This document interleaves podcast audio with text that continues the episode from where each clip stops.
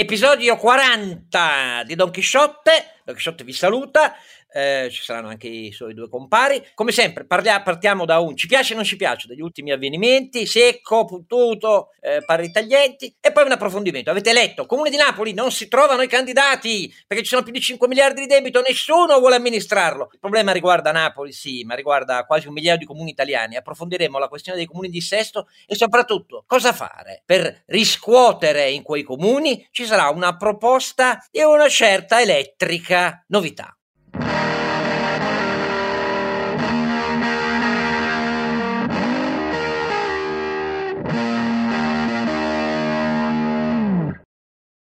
Allora, in questo episodio 40 c'è Oscar Giannino Don Quixote, c'è naturalmente lo scalpitantissimo, nitriti altissimi eh, del nostro Ronzinante. Nitriti e nitrati anche, no, buttiamoci sulla chimica, Carlo Alberto Carnevale Maffè. Beh, quello dipende dai tuoi reni più che altro, e, e poi... non mi parlare di questo argomento in queste settimane perché è terribile, ma eh, poi naturalmente il saggissimo, eh, ricchissimo, imprenditorissimo. Eh, Ricchi, eh, ricchissimo. Sancio Paz, eh, Sancio, Sancio. Ricchissimo. Oh, rispetto, Vabbè, rispetto, a me. Renato, Renato Cifarelli, beh, Oscar, diciamo che non è uno dei tuoi periodi migliori. no, no, no, io sono più morto che vivo. Detto tutto questo, come vedete però continua a ridere, cari ascoltatori, non ci sperate, anche se è molto duro. Ci piace o non ci piace? Dove, ci, dove ci, trovano? Ci trovano ah, su Don Quixote Podcast. Ma, ma, ma ci cercano ancora, secondo te? Penso di sì. L'importante è che non ci cerchi la finanza. allora, ci trovano su donchisciottepodcast.it dove trovano tutti i link per iscriversi gratuitamente ai podcast, possono leggere gli editoriali di Oscar e lì trovano anche tutti i link ai nostri canali social, quindi Twitter, Facebook. Eh, ci è caduto clamorosamente sparito Instagram sotto le mani, non ho capito perché, ma adesso darò un colpo di, visto che sono ricchissimo, darò un colpo di telefono a Zuckerberg e gli dico dove è finito il nostro account. Dai, dai una sgasata a una delle tue tante Bugatti che c'hai nel, sì, nel tuo garage. 25.000 ne ho di Bugatti. e vabbè. Va bene, io invidio molto l'esemplare unico tra le tante che ha, che ha Cristiano Ronaldo, ma che purché lo sappiate, cari ascoltatori, eh, ha una velocità di punta senza limitazioni limitatore di 483 km orari, però col limitatore non va oltre 380 e questo naturalmente ci aiuta a È un problema il limitatore. È un problema. Però detto questo, allora, il ci piace o non ci piace di Carlo Alberto.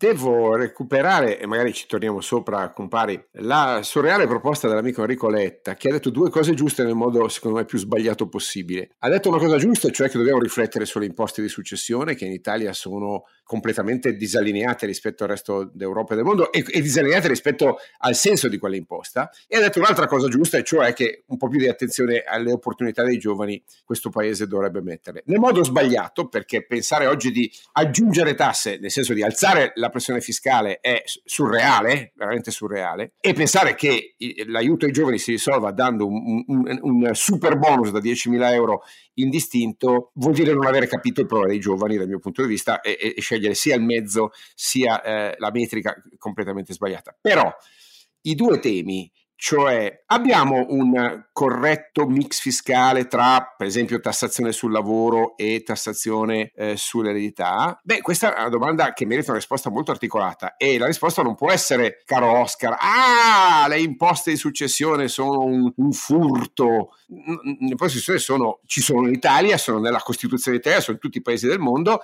vanno disegnate bene perché hanno, hanno un senso e che dal mio punto di vista è un senso molto liberale certo non in aggiunta, ma in sostituzione, per esempio, delle imposte sul lavoro che invece penalizzano merito e impegno. Ma questo, sai, è il mio punto di vista. Quanto all'aiuto ai giovani, l'idea di, di una tassa di scopo per, eh, usare, per aiutare i giovani, anche qui è veramente surreale, ma i giovani avrebbero bisogno certamente di un aiuto, ma dal mio punto di vista l'aiuto non è la mancetta dello Stato, è voucher per istruzione d'eccellenza per chi merita, scelga lui l'istruzione e accesso ai capitali se deve fare impresa, ma non 10.000 euro, 100.000, milioni di euro euro, sai che anche qui sono un po' in conflitto di interessi, ma il mondo corretto è far sì che i giovani accedano al mondo dei capitali e agli investimenti, non a mancettina di Stato, perché con 10.000 euro non fa un'impresa oggi eh, e con 10.000 euro se non hai la volontà di fare un'impresa sono soldi sprecati. Quindi istruzione e capitale sono interventi giusti, caro Oscar, no? che poi vengano dall'imposta di successione dal mio punto di vista ovviamente non ha alcun senso, dovrò dire dal bilancio dello Stato, ma che l'imposta di successione sia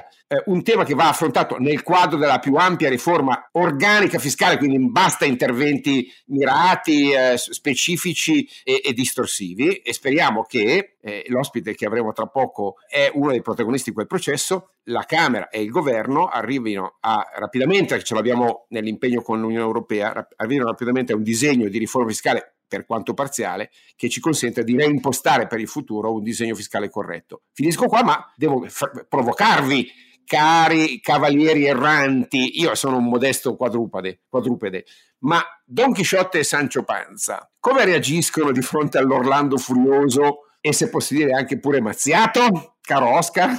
No, inizia Renato, l'imprenditore, l'imprenditore che vuole licenziare, vuole buttare tutti per strada, come si no. legge sui giornali. Lo so, non lo so, perché io, a dire la verità, ho assunto otto, dal, dall'inizio dell'anno ho assunto otto persone, quindi che mi vengano a raccontare che voglio licenziare faccio un po' fatica. No, eh, me la cavo anch'io con una battuta questa volta, Carlo Alberto. La prossima volta al governo, invece di metterci il portavoce, mettiamoci direttamente Landini. Almeno ha la responsabilità completa di quello che dice e di quello che fa, perché poi mi sembra che in questo momento Orlando faccia da portavoce di una certa parte sindacale. Eh, o l'ho detto, lo ripeto, lo ripeterò sempre, comunque va cercato un metodo per salvaguardare le persone che si troveranno in difficoltà nel momento in cui eh, viene riaperto il mercato completamente, ma non è sicuramente quello di mantenere dei posti di lavoro che non esistono perché noi stiamo mantenendo in questo momento dei posti di lavoro che non esistono. Non a caso la, comuni- la, comunità europea con le nuove regole statistiche ha detto che quando uno in cassa integrazione da più di, mi sembra 90 giorni, correggimi esatto. se sbaglio, eh, Oscar, quando è in cassa integrazione da più di 90 giorni vuol dire che è disoccupato, perché quel posto di lavoro è un posto di lavoro che non esiste. Allora, facciamo sta benedetta, seria eh, riforma del welfare, del, delle, dei processi di uscita. Non solo, ma la cosa peggiore che abbiamo in questo momento è che con questo congelamento di tutta la situazione, quelle persone non le possiamo formare, prendere, guardare che competenze hanno, cambiargli le competenze, cercare di motivarli. Sono a casa a fare nulla e credo che per moltissime persone non sia neanche una situazione che psicologicamente ha una, un fuoriuscita poi da questa situazione che può essere credibile. Allora, sull'Orlando Furioso, ehm, Due premesse. Prima, il ministro Orlando era legittimamente titolato a cambiare idea rispetto a quello che aveva da due mesi detto il governo Draghi a lui stesso sul fatto che il 30 giugno le imprese che hanno CIG e tornano alla CIG, che si pagano e sono in credito con lo Stato sul totale del, di ciò che pagano e di ciò che veramente tira, per loro cadesse il divieto di licenziamenti e che per tutte le altre comunque da ottobre, anche per altre, per tutte le altre cadeva, certo che era titolato a cambiare idea Certo che era titolare, chi, chi, discute su questo? Perché ho avuto un po' di scontri anche sui social con l'esponente del PD su questo.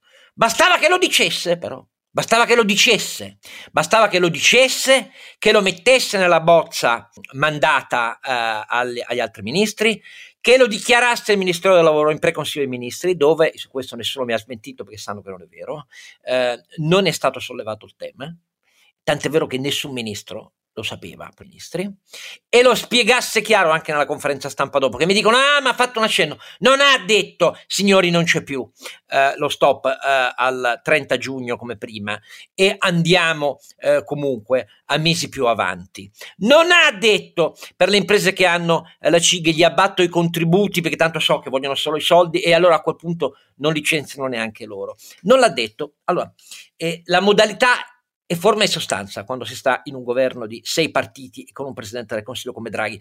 Tanto è vero che io mi sono incazzato subito, due ore dopo la fine del Consiglio dei Ministri, dicendo sono proprio curioso di vedere domani i giornali cosa scrivono.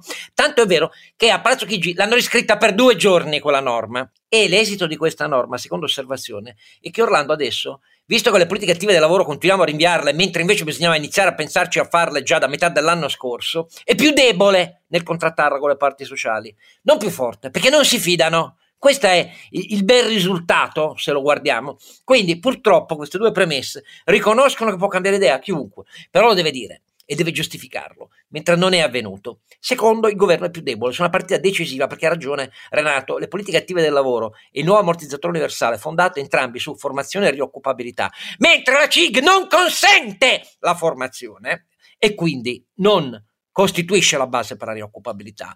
Bene, andavano attivate un anno fa. Continuiamo a rinviare perché continuiamo a rinviare? Perché in fondo c'è una parte fondamentale, non solo tutto il sindacato, che parla oggi fino a 2 milioni di disoccupati se cade il divieto di licenziamento. 2 milioni di disoccupati, cioè Scusate, ma di che cosa stiamo parlando? L'industria arriva a malapena a 5 milioni di occupati in tutto in questo paese. L'industria ha ripreso nel terzo trimestre di quest'anno, sostiene la ripresa anche dell'export, eccetera, eccetera. Eh, da dove arrivano? Sono 2 milioni di disoccupati dalla ristorazione e dai servizi interni che riprendono grazie alla fine delle restrizioni.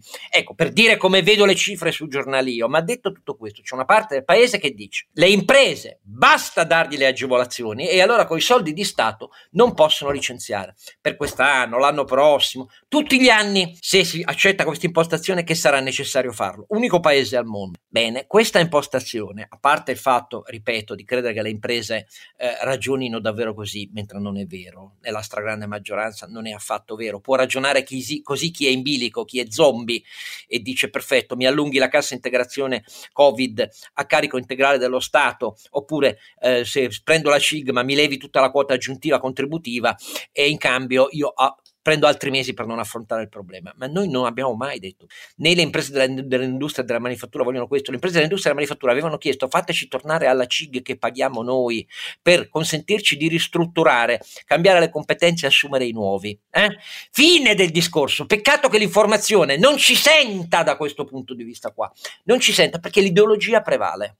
L'ideologia prevale, i numeri falsi prevalgono.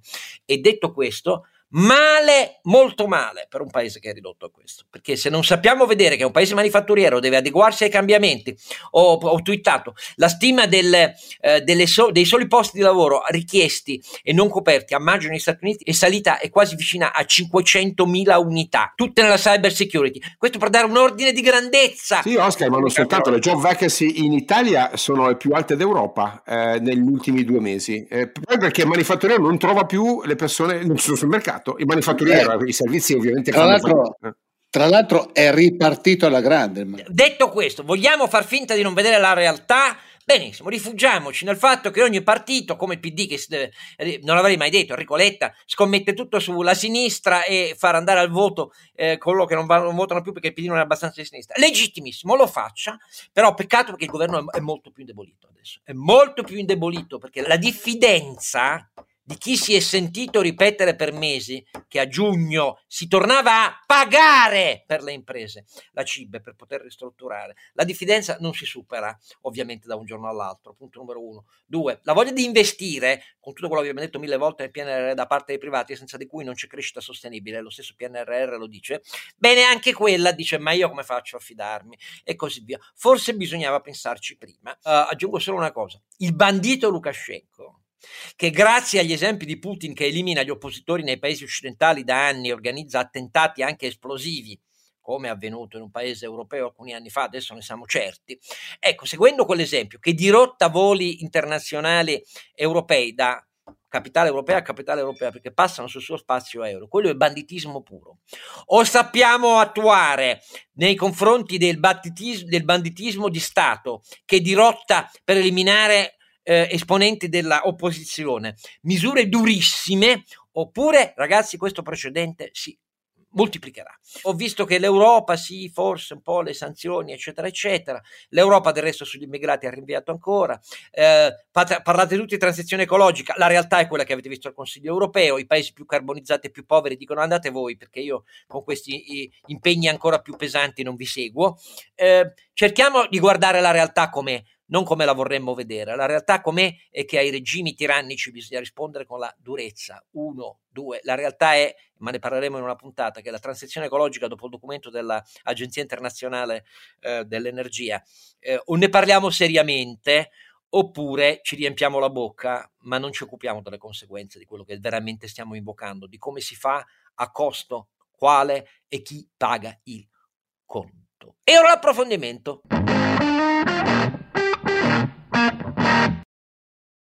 Allora, approfondimento del quarantesimo episodio eh, di eh, Don Quixote.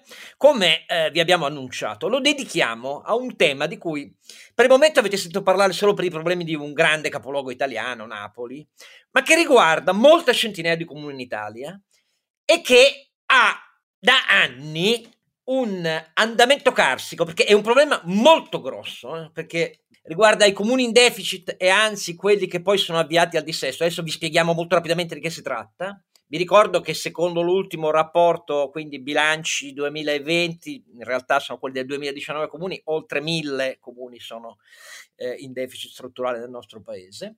E questo problema ha a che fare col tentativo in atto da anni della politica, ve lo spieghiamo in poche tappe e poi andiamo al dunque oggi, di tentare di sfondare i limiti di rientro dei debiti e dei deficit fuori controllo di queste centinaia di comuni. Se ne è parlato in questi giorni perché c'è un problema rilevante che riguarda Napoli. Avete visto, si fatica a trovare candidati per Napoli perché i candidati dicono signori qui ci sono più di 5 miliardi tra debiti di lunga data, oneri maturati su quei debiti, più o meno 2.8 miliardi. Dopodiché ci sono altri 2, 3, 2, 4, 2, 5 miliardi di crediti inesigibili perché eh, Napoli non riesce a incassare eh, i tributi, i canoni, eh, le multe e con 5 miliardi non si può fare niente, ragazzi. Qui ci vuole un impegno nazionale. Eh, il problema non è solo Napoli, il problema di Napoli è un ammontare così rilevante la richiesta di dire facciamo come a Roma ai tempi di Alemanno, si spammano tot miliardi con l'intervento pubblico, eh, una quota va ai contribuenti, un'altra quota c'è un rientro molto lungo. Ma il problema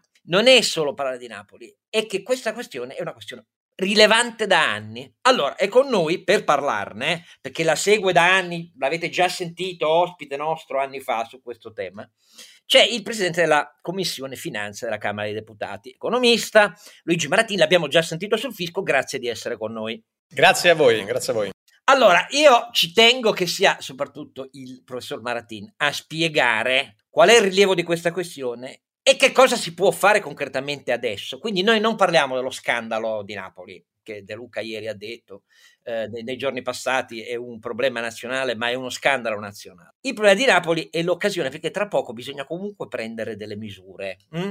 Allora, io adesso, professore, faccio una brevissima ricognizione lei mi corregge su tutto, poi taccio e le passo la parola. Perché chi è, chi è in ascolto non è chiamato a sapere questa questione che ha molti passaggi normativi negli ultimi vent'anni, molte sentenze della Corte Costituzionale ed è intricata. Io lo dico per te che ci ascolti e voi ci ascoltate, però riguarda la vita di tutti noi perché nei comuni ci viviamo tutti e riguarda proprio il tema come si affronta la questione del debito e deficit fuori controllo nel nostro ordinamento. Allora la questione è lunga, io tento di fare una brevissima sintesi e nella brevissima sintesi poi passo la parola al professor Martin, lui mi corregge e va al punto. Però la faccio in termini eh, giornalistici. Allora, per intenderci, noi abbiamo nel nostro ordinamento introdotto praticamente vent'anni fa una cosa che si chiama dissesto dei comuni. L'abbiamo introdotta nel contesto unico enti locali con un decreto legislativo di applicazione ehm, di quella roba lì, che è del 2000, eh, il decreto legislativo 267 del 2000, che cosa faceva quel primo intervento? Prevedeva un intervento molto tosto, perché si nominava un organo straordinario di liquidazione con decreto del Presidente della Repubblica, con limiti pesanti alla contrazione di nuovi mutui per i, i, i comuni in dissesto, limiti all'impegno delle, sp- delle, spese ordinarie di quei comuni, ehm, l'aumento straordinario di tutte le aliquote comunali addizionali per il rientro anche per via eh, fiscali. Dopodiché c'erano anche sanzioni molto pesanti sugli amministratori. A seconda delle loro responsabilità, la Corte dei Conti, implicata in tutto il processo, eh, c'erano eh, misure di incandidabilità, cioè si interveniva anche sulla responsabilità delle sanzioni. Misura troppo dura, troppo dura, perché i partiti lanci iniziano a dire non andiamo da nessuna parte. Allora, e allora si interviene subito dopo, 2011 anni dopo, interviene una nuova procedura che si chiama dissesto guidato per prevenire le soluzioni di squilibrio. Anche qui la Corte dei Conti accerta, eccetera, eccetera, dà dei termini eh, per eh, il rientro e così via, ma subito la politica, l'anno dopo, 2012, dice non va bene neanche questa e quindi si introduce la procedura di riequilibrio finanziario pluriennale, il cosiddetto predissesto. Ah, quindi che riguarda, riguarda, i comuni e le province, con in squilibrio strutturale di bilancio, e con questa misura se ne disciplina la deliberazione, che qui la Corte dei Conti, l'impugnatività della delibera dei, cor- dei Conti, eccetera, eccetera, eh, e dentro comunque 90 giorni questa cosa va eh, avviata, e si disciplina i tempi di rientro dei piani, i tempi di rientro che sono commisurati alla grandezza del comune, ma al rapporto tra le passività e gli impegni, gli impegni eh, del, del comune che derivano dai bilanci precedenti e si fissano delle griglie temporali per cui eh, con certe percentuali di rapporti tra passività e impegni, dal 20% fino al 100%, il piano può durare 4 anni, 10 anni, 15 anni, 20 anni. 20 anni è il limite massimo. Eh, dopodiché c'è tutta la disciplina su come si rientra dagli squilibri eh, e così via. E anche qui i termini per le impugnative del comune rispetto alla Corte dei Conti, eccetera, eccetera, eccetera. Allora, che cosa succede di fronte a questo? Da quel, dal 2015 c'è una serie di interventi pressoché ogni anno della politica con decreti su richiesta dell'ANCI, perché nel 2015 capita un'altra cosa, che si passa all'attuazione dei criteri omologhi della redazione dei bilanci. E nel passaggio a criteri omologhi della redazione dei bilanci, prima i bilanci erano totalmente disomogenei, non comparabili, e quindi era molto facile mascherare deficit, debito, crediti non esigibili e così via, si fa una riforma sistemica e la disciplina del passaggio a questi criteri omogenei prevede che siccome in molti comuni emerge un sovradeficit, solo per quel sovradeficit lì è possibile un piano di rientro trentennale, solo per quelli però, solo per quelli. Da allora, da allora, la politica tenterà ogni anno, chiunque abbia governato, a dire, no, facciamo una cosa però, eh, diamo delle anticipazioni di liquidità per pagare il debito commerciale dei comuni e consentiamo a quelle anticipazioni di liquidità di entrare subito nell'attiva dei comuni per diminuire il peso eh, dei crediti inesigibili. La Corte Costituzionale inizia a intervenire ogni anno che io conosca e che abbia studiato, ci sono sei sentenze.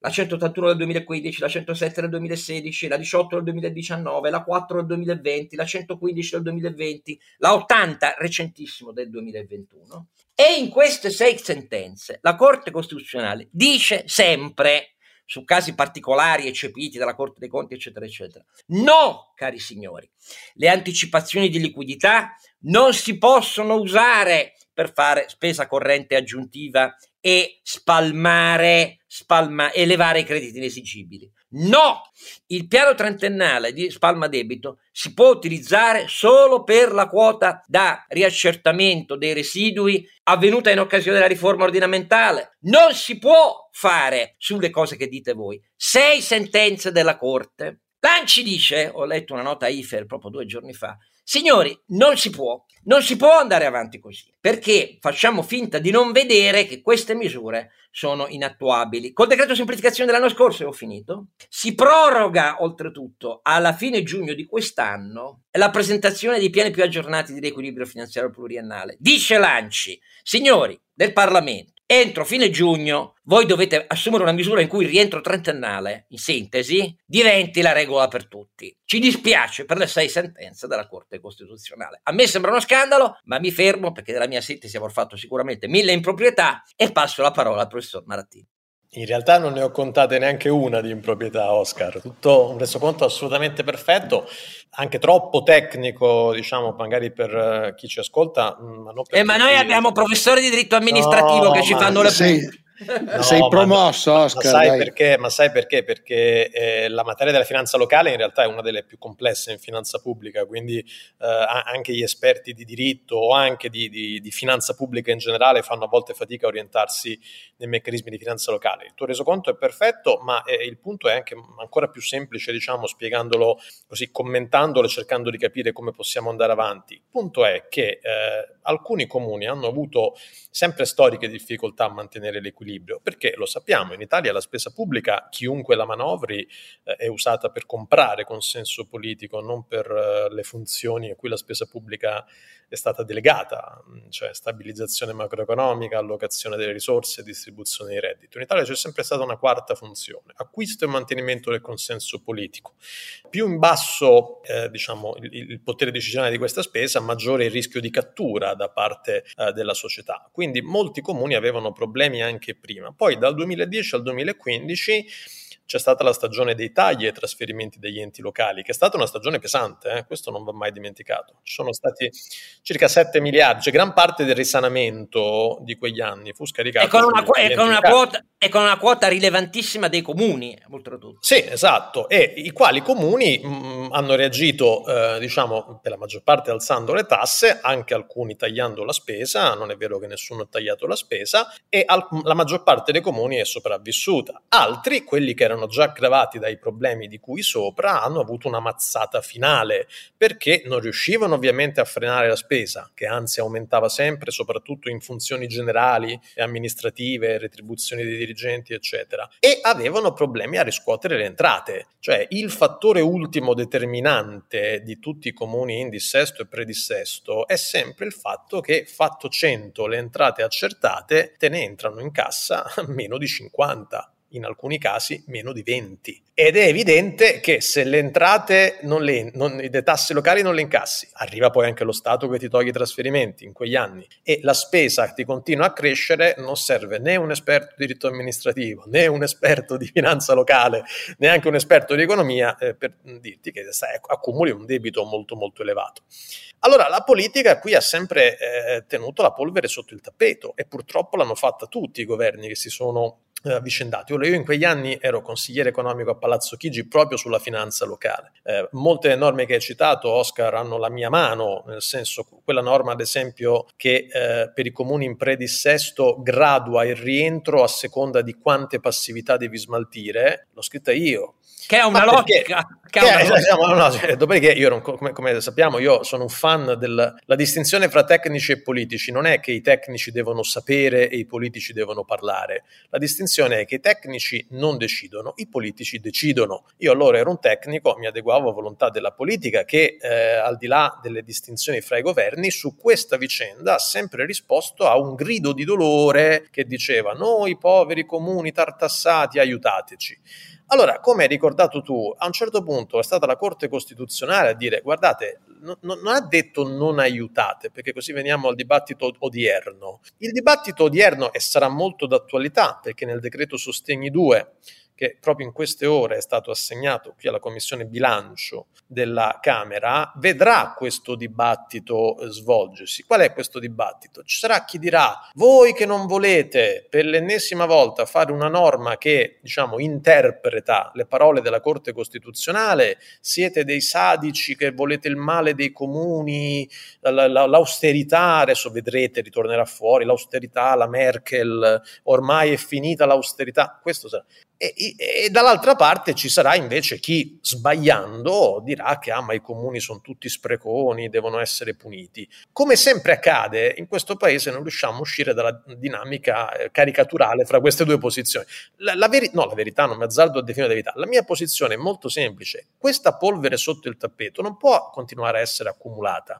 La politica deve avere il coraggio di riconoscere che ci sono alcuni comuni, eh, alcune centinaia probabilmente, il cui bilancio è virtualmente in dissesto. Su questo fu sciagurato il predissesto, perché nacque magari con buone intenzioni, cioè evitiamo il dissesto, in realtà è diventato un allungamento del brodo senza fine. Napoli è in, pre, è in predissesto, ma in realtà è un bilancio dissestato, ormai lo è stato detto da tutti, vedete che nessuno lo vuole amministrare. Allora, il punto qual è? E chiudo su questo punto. La politica, secondo me, deve avere il coraggio di fare quello che si fa anche a livello di eh, nazioni quando hanno problemi, cioè c'è bisogno di un salvataggio? Bene, Bene, quant'è? Facciamo i conti, cerchiamo magari di non mettere dentro anche i debiti del 1970, però c'è un problema di, eh, di, peso che è insostenibile? Bene, se ne fa carico la finanza pubblica, ma a fronte della rimozione dei meccanismi che quel disavanzo continuano a crearlo. E secondo me ce n'è uno in particolare. Questi comuni, come dicevo, vanno nei guai perché non riscuotono le tasse cioè, non, è, non, è, non, entrano le tasse. Allora, aspetta, aspetta, aspetta, eh, prof, aspetta un secondo. Prima di sì. arrivare a questo, cioè al, non alla ricognizione, ma a cosa fare. Io però ho un'obiezione che viene prima, cioè con il governo precedente è stato acceso un fondo la cui misura attuativa è arrivata proprio all'inizio di febbraio, se non mi sbaglio il primo febbraio di quest'anno, ed è questo cacchio di fondo che a me non mi è piaciuto, ma lasciamo fondo per, si chiama Fondo per il concorso al pagamento del debito dei comuni capoluogo delle città metropolitane, che stanzia un sostegno a questi eh, comuni che sono ovviamente in, eh, che hanno deliberato, cioè o la procedura di riequilibrio finanziario pluriennale o che sono dichiar- in dichiarazione di dissesto finanziario conclamato. Oh, santa la Madonna! Sono la bellezza confermata dalla misura attuativa del primo febbraio 12 miliardi 176 milioni eh, erotti e sono per i seguenti capoluoghi Napoli, Catania, Reggio Calabria, Torino e Messina sono elencati nell'allegato A del decreto attuativo. 12 miliardi, già non mi sembra poco, anche perché lì in questa misura quello che ha appena detto il professore, cioè commisurata lì non c'è questa cosa qua. O mi, mi, sbaglio probabilmente. No, ma Oscar, però... ma sai qual è il problema? È che questa è ancora liquidità, cioè si continuano a fare i pannicelli caldi, cioè questi sono soldi per pagare i debiti commerciali. Lo squilibrio è di competenza, cioè questi bilanci hanno uno squilibrio strutturale di competenza, cioè le uscite sono strutturalmente maggiori delle entrate. Punto. Eh, cioè, quindi questi, l'intervento a cui fa riferimento è una, un'ulteriore edizione del decreto 35, cioè soldi per dare liquidità, quindi non impattano neanche sull'indebitamento netto, altrimenti avremmo avuto 12 miliardi sul deficit. Eh, stato... cioè, eh, il problema è che dobbiamo arrivare a un punto e dire ragazzi, eh, così non si può andare avanti, anche perché ci sarà, sai qual è la, eh, l'obiezione che mi facevano spesso tanti colleghi o anche tanti superiori, diciamo, ah ma attenzione che si perde il consenso. Allora io capisco che a sostenere quello che sostengo io in questi comuni probabilmente eh, i sindaci non, ami, cioè, non scoppino di gioia, ma verrà il momento in cui ci chiediamo cosa pensano gli altri 7.000 sindaci? Perché su 7.900 comuni italiani ce ne sono 7.000 che si fanno il mazzo quadrato per rispettare i conti e sono sempre tutti così contenti di vedere invece a spizzichi e bocconi soldi o di liquidità o di indebitamento netto collettivi andare a tappare dei buchi senza avere nulla in cambio. Allora io dico i buchi tappiamoli una volta e per tutte con 12 miliardi magari anche di indebitamento netto o quello che sarà, però tu devi evitare che ci siano, che fra tre anni, quattro anni, cinque anni sei punto a capo. In questi anni sono sempre fatti interventi a fondo perduto, ripeto, o di liquidità o direttamente di competenza, dicendo vabbè però oh, promettimi che fai il bravo, eh? promettimi che il, il piano di predissesto di Napoli sta scritto vendo immobili e miglioro la riscossione. Andiamo a vedere che è successo in questi dieci anni sul ah! piano di alienazioni e sul miglioramento delle... Però poi dopo dicono, eh, vabbè, ma non c'è stata l'austerità, c'è stato il Covid adesso. Adesso la cosa è, c'è stato il Covid. Questi problemi vanno avanti da decenni. La politica deve trovare la responsabilità di smettere di accumulare polvere sotto il tappeto, alzare il tappeto, pulire la polvere e assicurarci che la polvere non si riformi più. Questo dobbiamo fare adesso. Allora, adesso ripartiamo, ripartiamo con l'obiezione di, di, di con l'osservazione eh, di Renato e poi andiamo al che fare. Renato.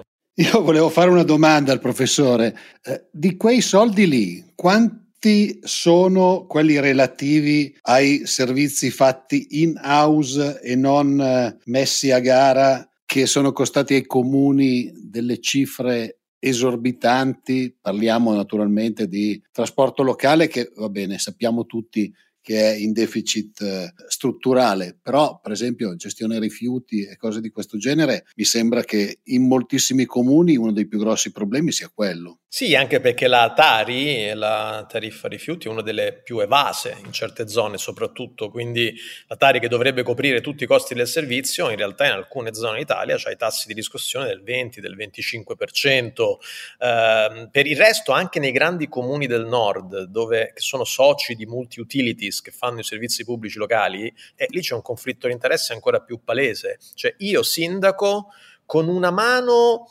sono quello che deve affidare il servizio all'azienda più efficiente, con l'altra sono il coproprietario di una delle aziende. E, e quindi che riceve in bilancio i dividendi gli utili di quell'azienda che sono pagati dalle tariffe dei cittadini. E il mio terzo ruolo infatti è anche difensore dei cittadini.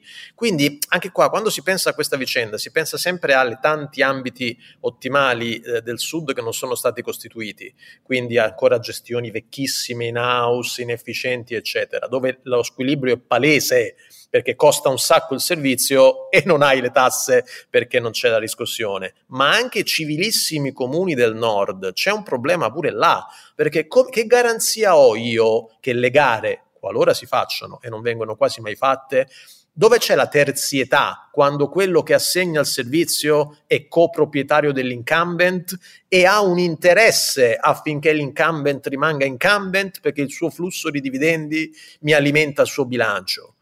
Quindi c'è una roba che non si può neanche mai parlare perché ti vengono addosso coi carri armati. Ma è, è qui il cuore del problema. Ripeto, non solo nelle gestioni vecchissime in house del sud, ma anche nelle civilissime gestioni del nord che si tengono ben strette questo conflitto di interessi di cui non parla mai nessuno.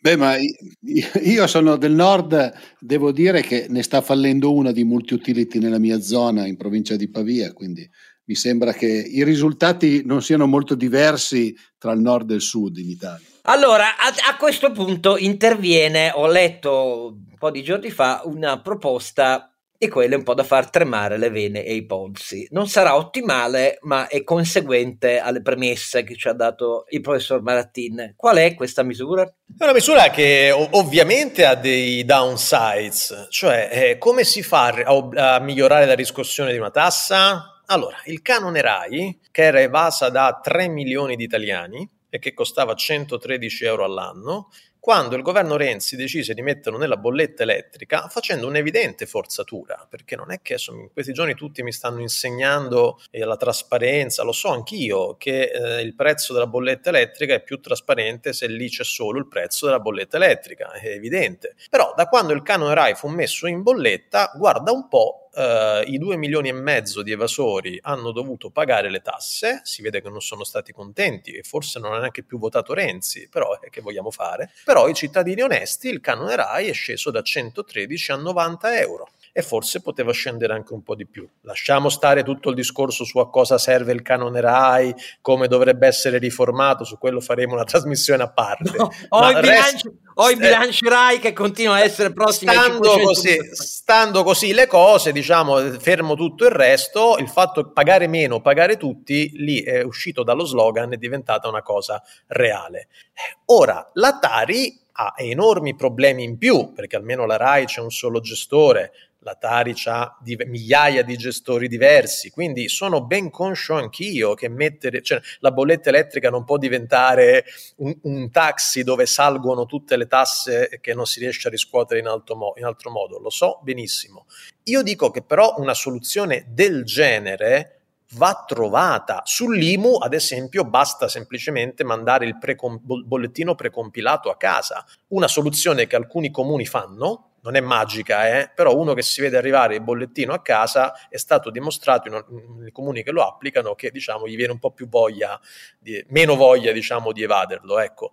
Com- L'ANCI è sempre stata contraria, dice sono ulteriori adempimenti in più per i comuni. Beh, insomma, eh, non lo so, già quello sarebbe un passo avanti. Io so benissimo che mettere la Tari in bolletta non solo è complicato tecnicamente, ma indebolirebbe il segnale di trasparenza delle bollette. A quel punto lì dentro c'è tutto. Già ci sono gli oneri di sistema, la guerra in Abissinia, il canone RAI, ci mettiamo pure la Tari, diventa, non so, qualcosa di...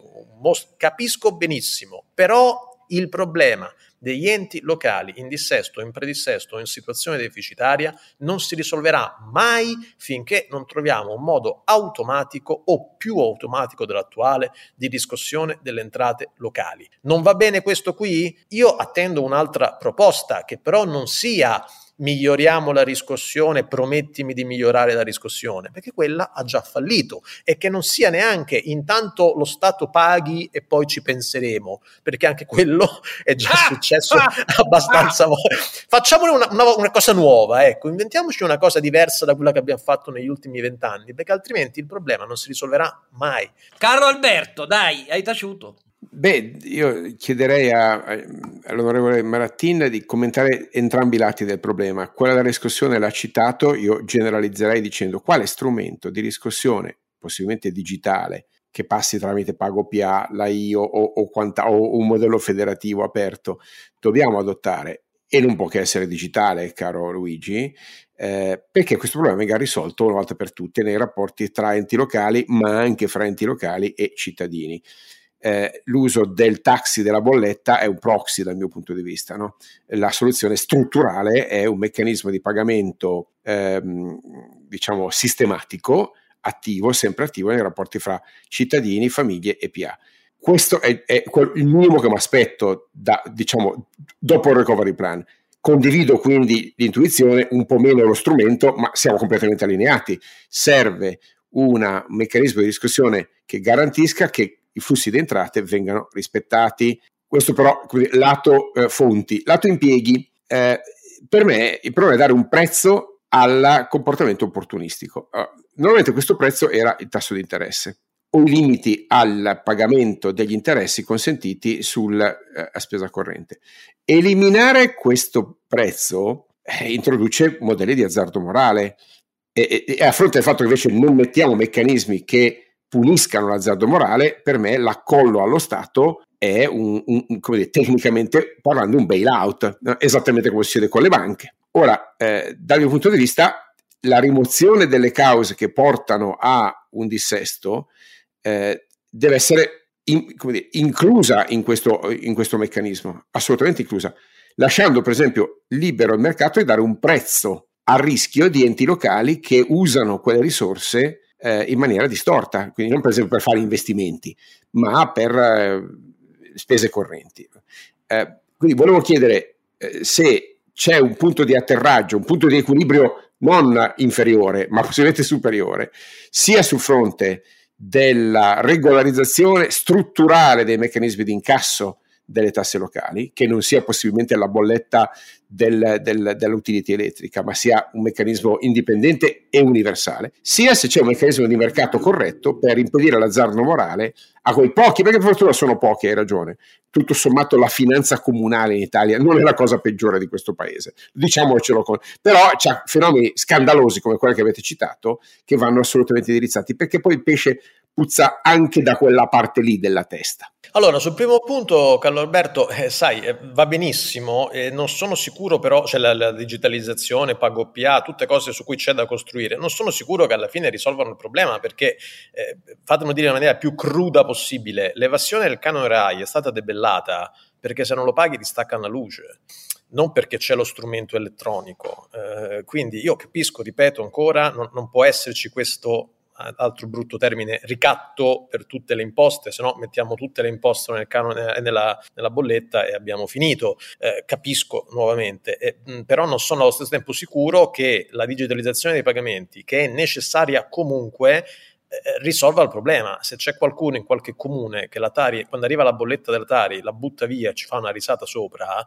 o le multe, stessa cosa, non è che se lo puoi pagare online eh, diciamo, ha un atteggiamento diverso. Ecco. No, certo, puoi restringere però... l'erogazione dei servizi, cioè eh, per esempio, che ne so, disattivi un servizio in capo a quel cittadino se c'è coerenza di identità. Sì, Questo è il punto. Allora cioè, il problema è avere l'effetto del, della, della, carota e del bastone. Diciamo no? che devi digitalizzare tutto, nel senso il cittadino a quel punto, eh, quando va in comune e chiede un certificato di anagrafe, tu non glielo dai perché sai... Eh, sì, certo, questo diciamo, però presuppone ecco, una eh, tutto un'accelerazione eh, sul fronte presuppone, del... presuppone quello che abbiamo scritto nel, nel recovery fund cioè eh, sì, sì, presuppone, no, no. quella roba lì che stiamo, stiamo promettendo all'Europa quindi no, cioè, non è il mezzo di pagamento allora, ma è diciamo, il bastone che, che, che, che, rappresenta l'incentivo a rispettare le norme. Diciamo così me la cavo dicendo che è una prospettiva ahimè di medio periodo ecco. Quindi eh, nel, il problema di questi mesi del, dei comuni come dire difficilmente c'è un mismatch temporale che mi preoccupa un po' ma sicuramente sicuramente nel lungo periodo, medio lungo periodo, la direzione è quella. Sull'altra domanda, ma allora intanto una piccola precisazione, ma eh,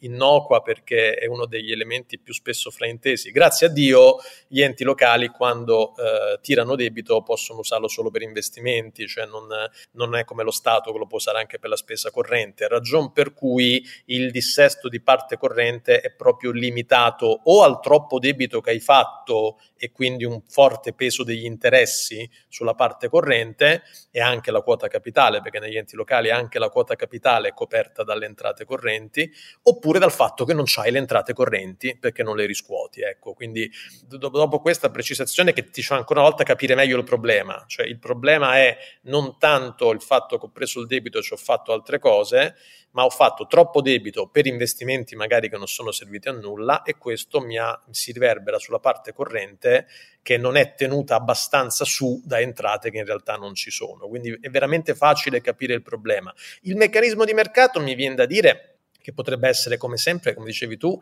il tasso di interesse, ma voi sapete che una stragrande eh, maggioranza, quasi la totalità delle passività degli enti locali, che ripeto sono solo per investimenti, sono fatti con la cassa depositi e prestiti a un tasso non di mercato.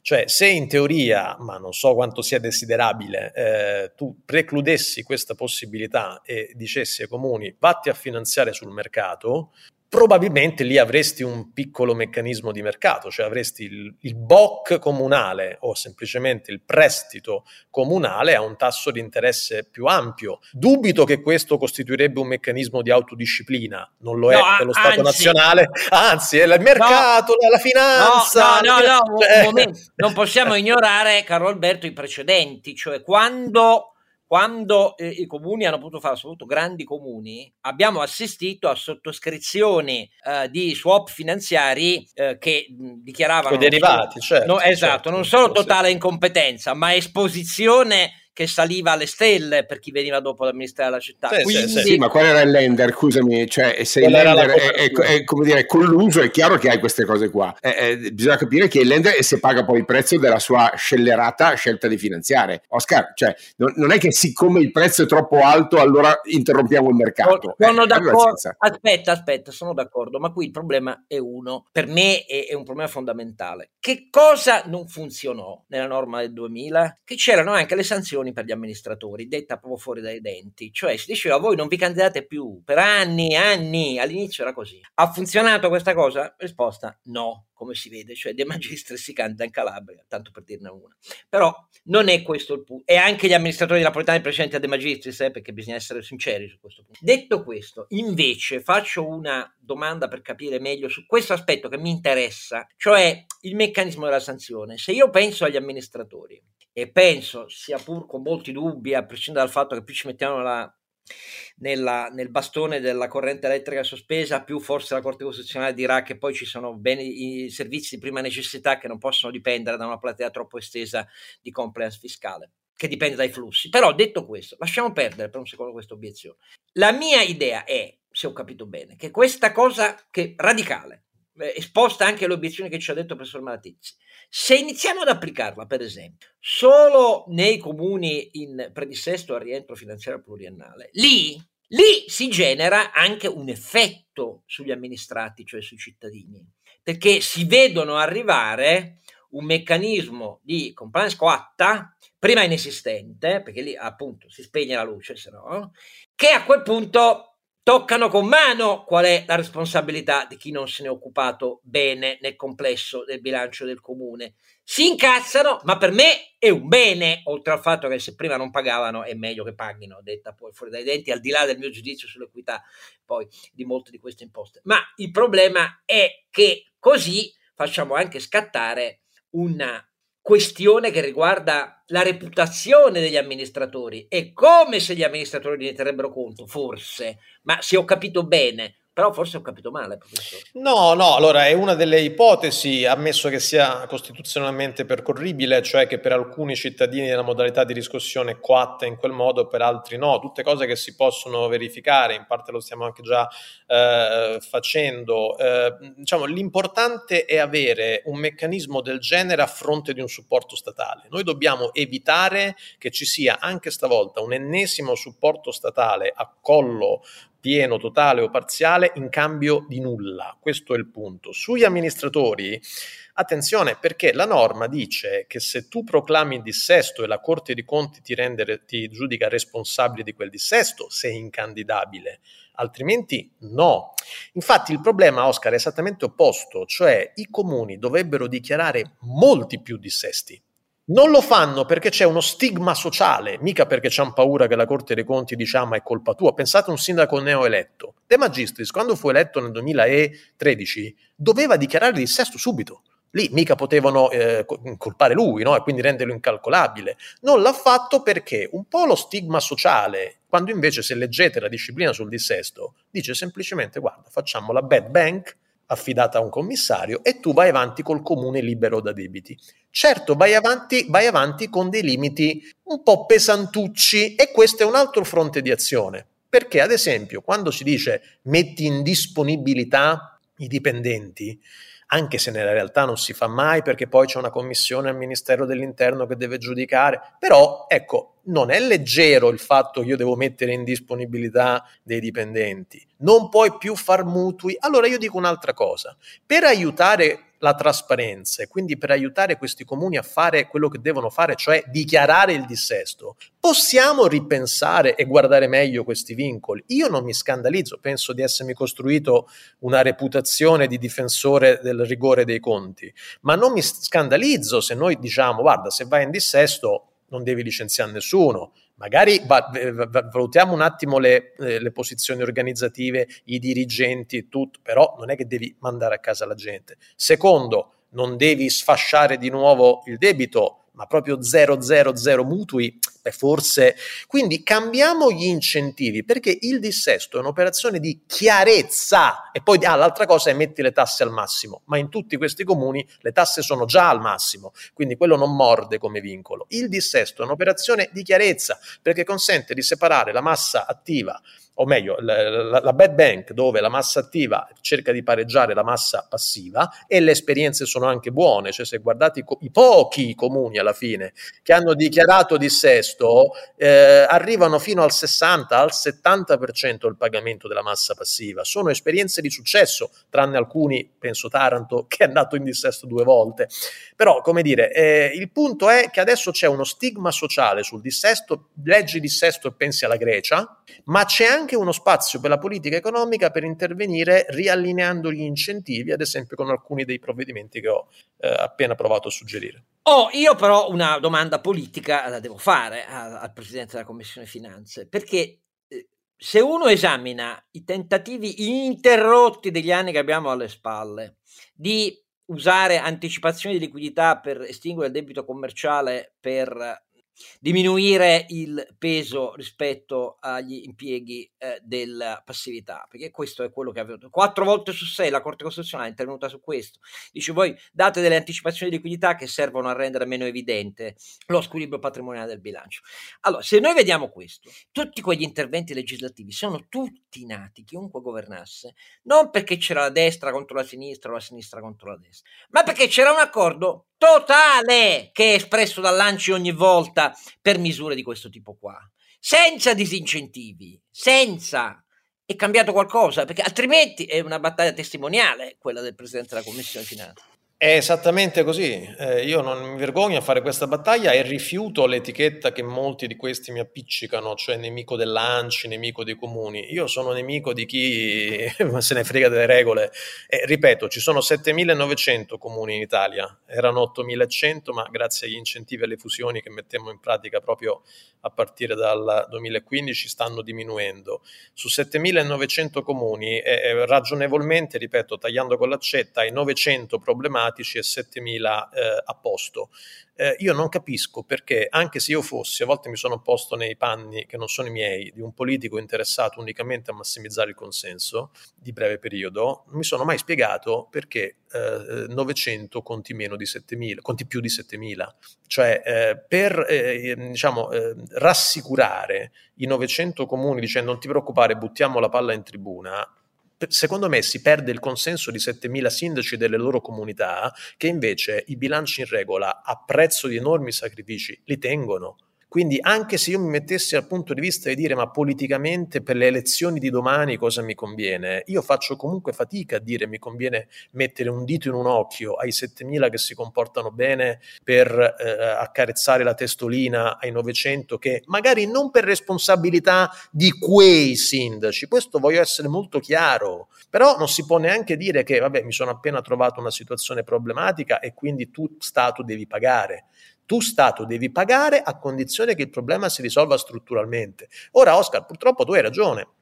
L'opinione eh, invece che hai descritto tu eh, non ha eh, travalica i confini politici, non c'è destra, non c'è sinistra, ma perché questo paese, quando si parla di questa vicenda, non ha eh, differenze, purtroppo, c'ha solo pochi fessi, come noi probabilmente, che si ostinano a dire le cose come stanno e pe- sono alt- ancora bast- più fessi perché pensano che siano posizioni maggioritarie invece se t'azzardi a portarla alla luce del sole, perché in Italia sono ancora di più le persone oneste, eh, su un altro campo, qui non sono onesti e disonesti qui sui comuni, ma in generale paga ancora di più difendere, secondo me, il rigore e l'onestà piuttosto che la furbizia in Italia. Io ne sono veramente convinto, non perché sto parlando in pubblico, ne sono veramente convinto e che la politica non ha mai internalizzato questo concetto, non ha mai avuto il coraggio di portarlo alla luce del sole in una battaglia politica. Se lo facesse, anche e soprattutto nel sud Italia, secondo me assisteremmo anche elettoralmente a qualche sorpresa. Allora, io mi auguro, eh, chiedo anche ai due compari eh, Renato e Carlo Alberto, io sposo questa dichiarazione. Naturalmente se mi chiedeste una scommessa, di fare una scommessa, non si scommette mai, tantomeno sulle cose imprevedibili come in politica, eh, la scommetterei sul fatto che Lanci non cambia idea, ma lo dico però eh, con un'enorme amarezza dentro. Spero che sia possibile. Io credo che insistendo su questa eh, impostazione alla fine si genererebbe una risposta anche eh, nell'elettorato. Però non so i compari, che dici Renato? Quello che mi chiede è questo. Qualche anno fa c'era il comune di Alessandria che era andato in dissesto e hanno non me ne parlavi. sputato sangue per alcuni anni. Mi sembra che queste cose molto spesso non si facciano nelle, nelle grandi città perché politicamente, come diceva l'onorevole, diciamo poco popolare, mettiamola così. Quindi i grandi sindaci delle grandi città preferiscono sempre dire poi ci penseremo, questa è la mia impressione, ma è sempre il solito discorso, cioè sono cose che in, in una situazione normale, cioè se queste cose succedono in ambiti diversi della politica, i risultati sono comunque completamente diversi. Poi io sono d'accordo che non si può neanche dire licenziamo tutti come fanno negli Stati Uniti, ricordiamoci. Ah beh, la California, ecco no, ecco no. Cioè, sono d'accordo che non si può dire licenziamo tutti, però insomma non possiamo neanche andare avanti a piedi lista proprio perché i sindaci che invece cercano di tenere fra mille difficoltà, perché non dimentichiamoci che nei piccoli comuni le difficoltà sono veramente elevate, cercano di tenere i comuni in equilibrio, insomma dopo un po' secondo me... Quindi insomma tu sei positivo, che dice Carlo Alberto? Che le sanzioni servono a tutelare gli onesti e... Eh, e, e corretti, non servono a punire eh, le persone scorrette e servono a, a, garanzia di quei 7.000 che si comportano bene. Sono d'accordo con, uh, con l'onorevole Marattin. Io invece rimango abbastanza ottimista perché il processo di maggiore trasparenza indotta in questi meccanismi eh, costringerà ovviamente a, a, maggiore responsabilità. E sono convinto che in realtà il modello politico dei comuni, e i numeri sono lì a dimostrarlo, sia migliore di quello nazionale perché comunque una responsabilità del sindaco eletto direttamente dai cittadini c'è, c'è ed è più, più forte. Quindi sono ottimista soprattutto perché il modello istituzionale del comune è un modello funzionalmente più corretto di quello del, della, del, del Parlamento e del governo italiano. Quindi sono d'accordo sul, sulla introdurre eh, i bastoni insieme alle carote, eh, ma rimang- penso onestamente che l'istituzione comunale di questo paese, a parte alcuni problemi di back office, eh, non sia certamente la parte peggiore.